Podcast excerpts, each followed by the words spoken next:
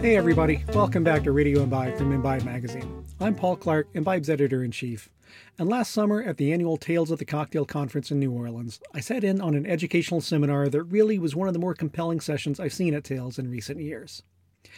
The session covered Indigenous representation in hospitality and explored some of the topics and introduced some of the people who've long been overlooked when talking about the cocktail scene. We spoke with the moderator for that session, Chockie Tom, a few episodes back. Go back and give that one a listen if you haven't already. And more recently, we included one of the panelists on that session, Julio Gutierrez, is one of this year's Imbibe 75 people to watch.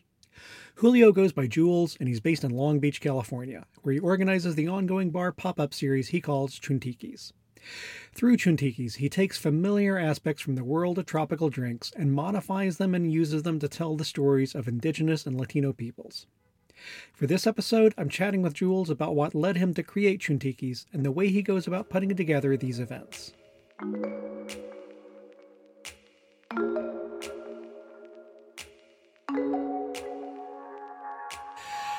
Julio, welcome to Radio Imbibe. Thank you. Thanks, Paul. Uh, you know, I wanted to talk to you and have you in the magazine and on the podcast uh, because this past summer at Tales of the Cocktail, I, I, saw you as part of a seminar that was talking about the role of Indigenous identity and intent in the cocktail world. And you were participating as one of the founders and organizers of Chuntiki and the events that you put on in Southern California. For those who haven't come across you and what you're doing yet, what is this pop up event and, and what is your aim here? The idea of Chuntikis is really born out of what I thought was a necessity of lack of just brown representation, particularly in the tiki world, but also to kind of empower slur word, which is chunti, which was used as a classism word between just richer Hispanics who put down lower Hispanics. I guess our interpretation would be like ghetto. Uh, but for me, it was a turning point when I heard someone of Anglo descent use that word. And I'm like, hey, that doesn't fit, you know, doesn't fit your culture. Why are you using that against me? And I just thought the joke it was almost like a pun waiting to happen, just to add the KIS to it to make it to make it Chuntikis. And I'm like, hey, this would be a pretty fun idea. Let why don't I start like messing up the classic drinks into more Hispanic based, and then from Hispanic based, just immigrant based drinks with Chuntikis. So the idea has really been kind of that, like being able to share immigrant stories, uh, mostly all of Hispanic and Mexican descent, because that's what I am um, but also of other cultures that have been impactful to uh, the v- development of literally Hispanics and just the world that we live in. And what kind of need or opportunity did you see for that kind of thing? I remember going up to my parents. This was a uh, just shy of like the pandemic happening and asking them if they wanted to go grab lunch at a local tiki bar that had just opened. They had a really good food program and they didn't quite grasp the concept so when I was talking to them about like tropical drinks, my mom's response was like, "Oh, you mean like a pina colada?" And I was like, "Yes, but not necessarily that." And then literally uh, that's when I realized like, all right, this is a completely not only generational gap thing, but also a cultural gap where I could go and enjoy these things because obviously I know a lot about these things due to my age group. But people older than me that technically all these products and fruits and flavors are coming from and being used at these tiki bars, they're not being even marketed to them. So my idea is like, how do I make it so it's approachable to that clientele culture, just that generational, I guess, gap in, in my end, make it approachable to them. And so that's kind of been the running thing. So if you follow the Instagram page Chuntikis, you'll notice that all of my posts are always in Spanish first and then in English last because it always seems that it's always been marketed to the English speaking crowd first, and then maybe you could hit the translate button at the bottom if you have your Instagram set to Spanish. So why can't I do that the other way? Like they've essentially, how can I make it approachable to that culture that's never been approached?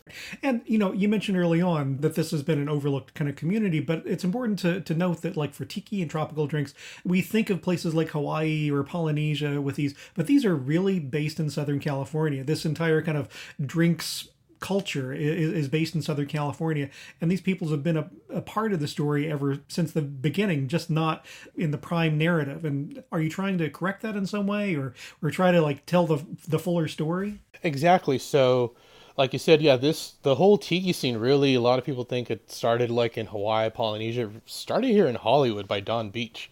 He was a set designer and a bootlegger, so he started the scene and it got bigger up in the Bay Area in Oakland due to Trader Vic. Both expanded that whole idea of escapism, but literally the whole escapism was off the backs of probably immigrants that were working those fields up in the Bay Area. Probably a lot of the back of house people out here in Hollywood working these restaurants where probably Donn Beach was going to. I mean, we know famously now the five boys that the Filipinos that Donn Beach was using.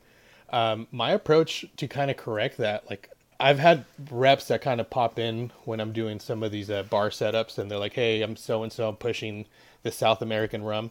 You want to get your bar team together?" And instead of doing that, I'll literally get the samples and walk them straight to the back of the kitchen. Like, don't don't tell these bartenders about it.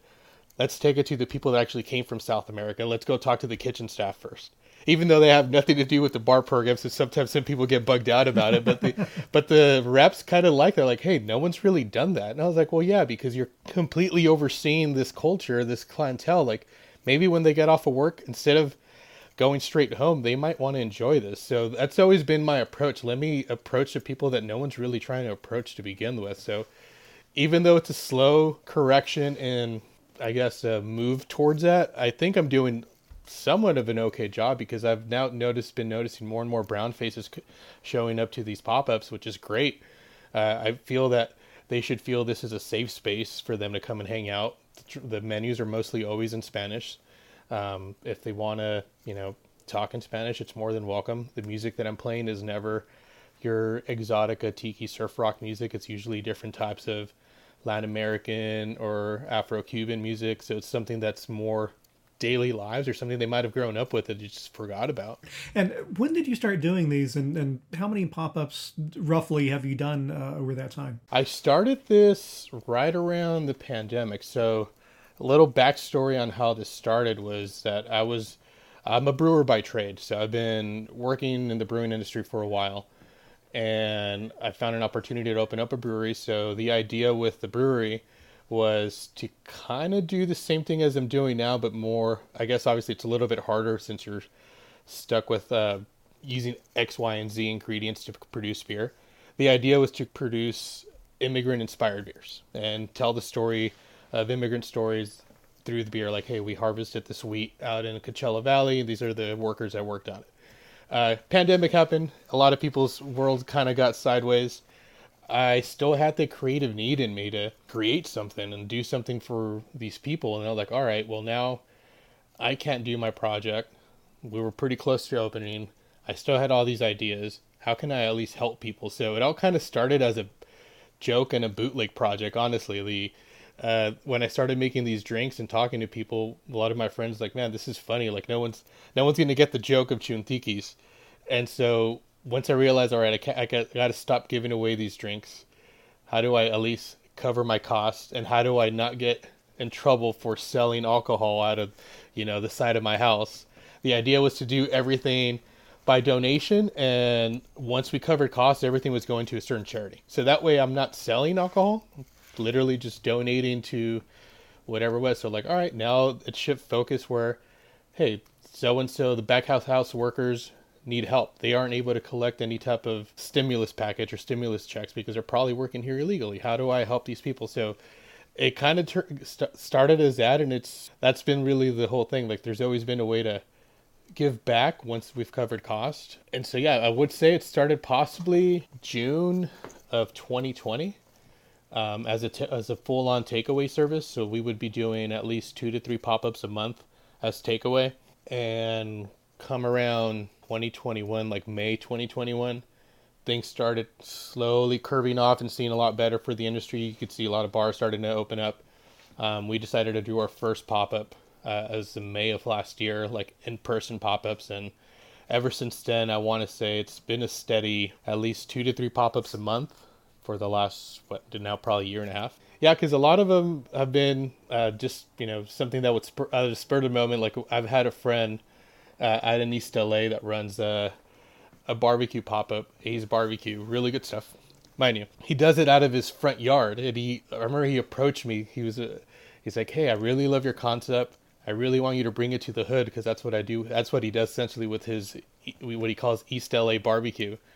But I don't have a space. I literally have a front yard. He's like, "I know this might be below you, but would you be interested? And they're like, yeah, I'll totally do it in your front yard. Like we won't, like I won't charge for drinks.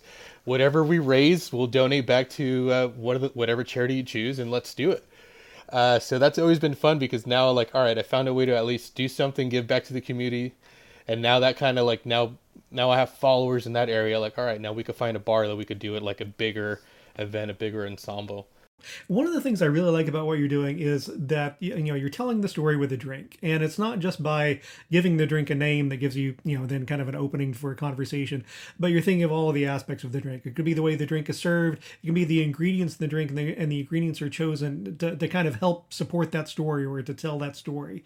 What, what are some of the you know the recurring drinks that you come to, and, and what are the stories related to them? Um, one that I been doing that I haven't really posted up yet has been a Ponche Frutero. So I do a lot of series of drinks that I'll call Ponche something or something then punch, just because I think anything could basically be a punch. And if I notice it's more on the juicier side, I'll call it a punch. But uh, the Ponche Frutero literally has been something that the idea was to talk about, at least here in Southern California. Like all year round, you'll notice these bright colored rainbow umbrellas in every other corner near a lot of busy intersections and you just have people selling fruit like fresh cut fruit out of a bag for you. No other place in the country that i know of really offers that because we have such a great just i guess weather and atmosphere right here we're at least using a good, a good cultivating season all year round that we always have fresh fruit that we kind of take it uh, for granted that we have that as an access. So the idea with that drink is literally just to use whatever fruit I could get off that frutero for that weekend, make a syrup out of it, and build a base drink out of it. And it's ever changing because obviously, maybe in the fall I may not have mangoes, but in the spring I will, or vice versa. Like it would always be changing. That's always been a fun one that I've done. And like how you were talking about how I've told stories using drinks. I mean, yeah, every drink literally goes into a lot of in depth research more than necessary, I think. I go into these really crazy rabbit holes. There's this uh, infamous Mexican singer called Juan Gabriel. He was kind of like a, a, gay icon that never came out. Um, had a, one of the most lifespan, like just long careers from the 70s until probably the early 2000s till he passed away. And his music almost like has jumped generations, right? So a lot of people to this day even still recognize him just because of a lot of these songs. And so a year a year ago for Pride Month, I was like, all right, how do I do some pride drinks, but still being respectful and talk about the story of this guy that a lot of people only know him as like this flashy guy, almost like the Hispanic Liberace, if you will. Uh, and so I went into a rabbit hole learning about his life, and he had like three different stages of his life that people didn't really know about. Uh, one of his earlier stages, he wasn't even called Juan Gabriel. He had like he had his actual Christian name that he went with, and he came out of Juarez playing only dive bars. like, all right, how do I build a whole drink based on this early stage of this drink? Did research on Juarez, some of this local bars. Juarez is one of the largest orchards in all of Mexico. Let me use apple flavored stuff. Let me use Applejack. Let me use. He's probably going to dive bars. They're probably drinking what they would call, I get like you know like a different type of tequila. They were using either overproof tequila, and añejo tequila, and I was I remember just looking up even menus of some of those bars that he was playing at. Like, all right, let me work on essentially a añejo tequila apple drink to kind of talk about this stage of his life. Second stage of his life, he couldn't make it big in Mexico, and somehow some record producer decided he wanted to make him big in Japan. So we recorded in uh, he recorded two singles in Japanese, and even if you don't understand Japanese, which I don't, you could distinctly tell it's him singing. He learned the music. like, all right, what's what time did he go? When did he go to Japan? What are the years? Right. What are the drinks that are like hitting Japan around that time? How do I still make it Hispanic to his roots, but still like a nod to Japan? So I literally built like a uh, a, a gin sake highball because Japanese love highballs, and using some of the flavors by the of the time when he was in there. So I'm like, all right, this is awesome. Now build a whole drink based off literally the time period that he would have been in Japan and some of the flavors from both Japan and Mexico. Then this third stage when he finally like was more like into accepting himself as a like a flashy singer even though he wasn't coming out. His whole thing was like whenever people would ask him, "Hey, so are you gay? Are you homosexual? What's going on?" His response was always like, "Does it matter? Like love is love. If I'm making good music, ask me about my music. Don't ask me about my person. Don't ask me about my being." So I'll build a whole drink based on literally that whole him kind of creating that whole term love is love before it even became a thing in the last couple years using like exotic fruits like stuff that he would probably like translate into some of his garb for like stage shows and stuff like that. Yeah it's it, a lot of these drinks do go into weird layers of just learning about person's personalities a lot of interviews. That was just one that i really enjoyed because i really got to learn more about this figure uh, more than my parents probably even knew about this figure that little nugget that I recorded in Japanese, and I've been looking for that uh, single forever. I, like it's it's been amazing. You can find it on YouTube, but you can't find it on a record yet. That's amazing. That like that like this is part of someone's story that probably ninety percent of people don't even know about. Now, you also do a lot of work supporting charities or causes w- with the pop-up events uh, through fundraising, but also, you know, you'll have like the like a, a shot uh, for each one that, that will be related to, to a charity. Why why is it important for you to integrate those things with the pop-ups, and what are some of the examples of, of things that you've done in the past? Yeah, so uh, again, the way we started was like a bootleg operation. So the idea was, all right, let me at least raise some money and give back to people. That way, one, I don't get busted, and two, people were in need throughout this whole time. And even now that we're at a better time, pandemic wise, like it's people are still in need. And I realized there really isn't a, a reason why businesses that have somewhat of steady income, or like at least people like myself that have a platform uh, through Chuntikis, why couldn't they use this platform at least to give even a 10% back? Like it doesn't even hurt you. Like you won't even notice it. So the biggest thing with a lot of these uh, pop-ups, they'll, they'll always be like a running theme of what is it that we're going to donate to. One of our favorite charities that we've donated out here that started around the pandemic was No Us Without You, which does a lot of help for like back of house workers. Um, we've gone as extreme to piss off some people and also to help other people to donate to the Satanic Temple. Uh, for we did a pop up on Easter Sunday, and all the proceeds are going to Satanic Temple as they were fighting uh, abortion rights and uh, women reproduction rights.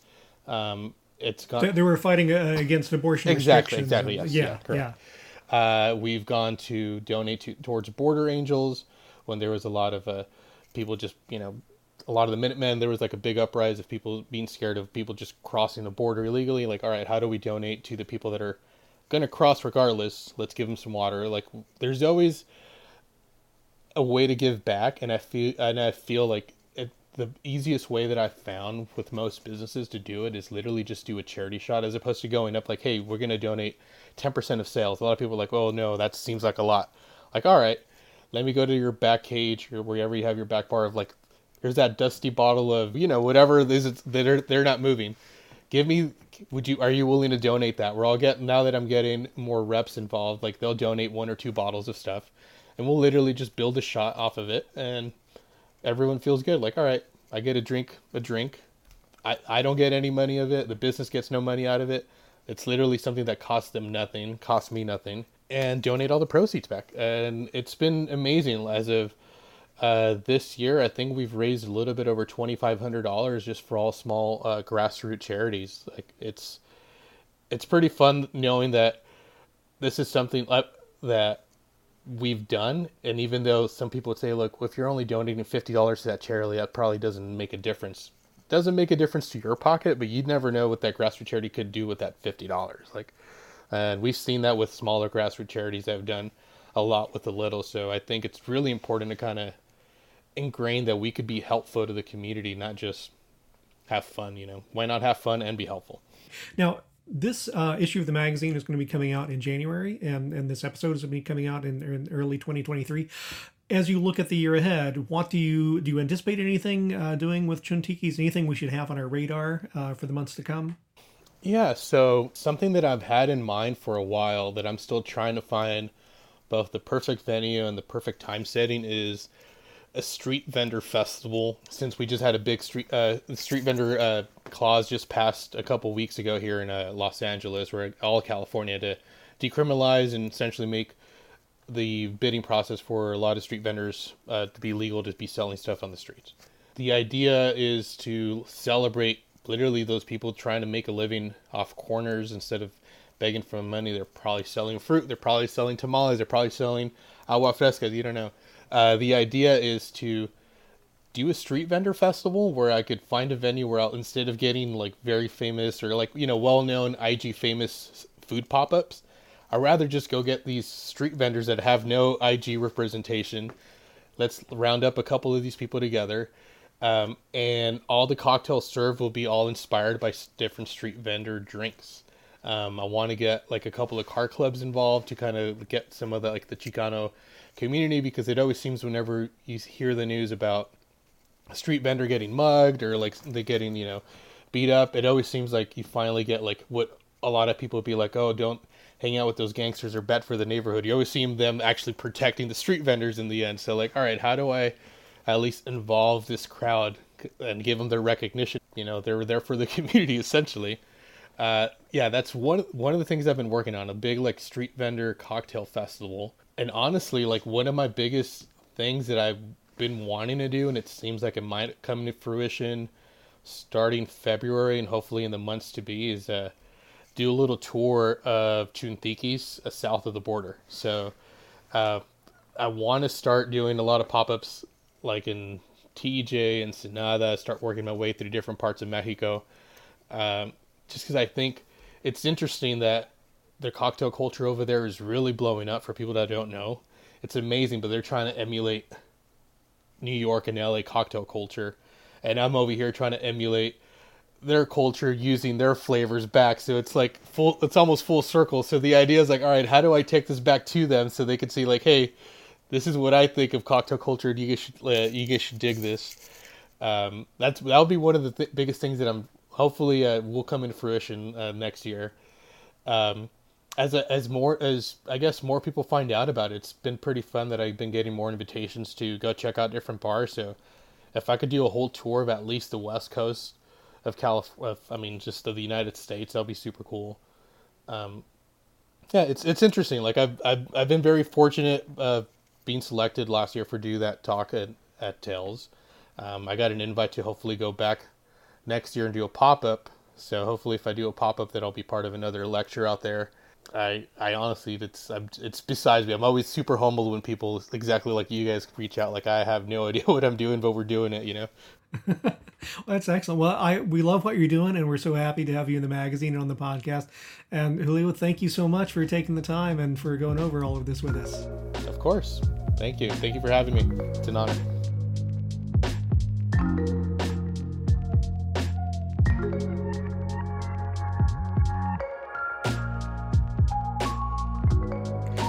You can find out more about Chuntikis on Instagram at Chuntikis. Just follow the link in this episode's notes to get you there. We're wrapping up our Imbibe 75 coverage for this year, but be sure to subscribe to Radio Imbibe on your favorite podcast app to keep up with all of our future episodes. We've got plenty more recipes and stories for you online at imbibemagazine.com. Visit us on Instagram, Pinterest, and Facebook for your social media needs. And if you're not already a subscriber to the print and or digital issues of Imbibe, then here's a perfect time to change that. Just follow the link in this episode's notes and we'll be happy to help you out. I'm Paul Clark. This is Radio Imbibe. Catch you next time.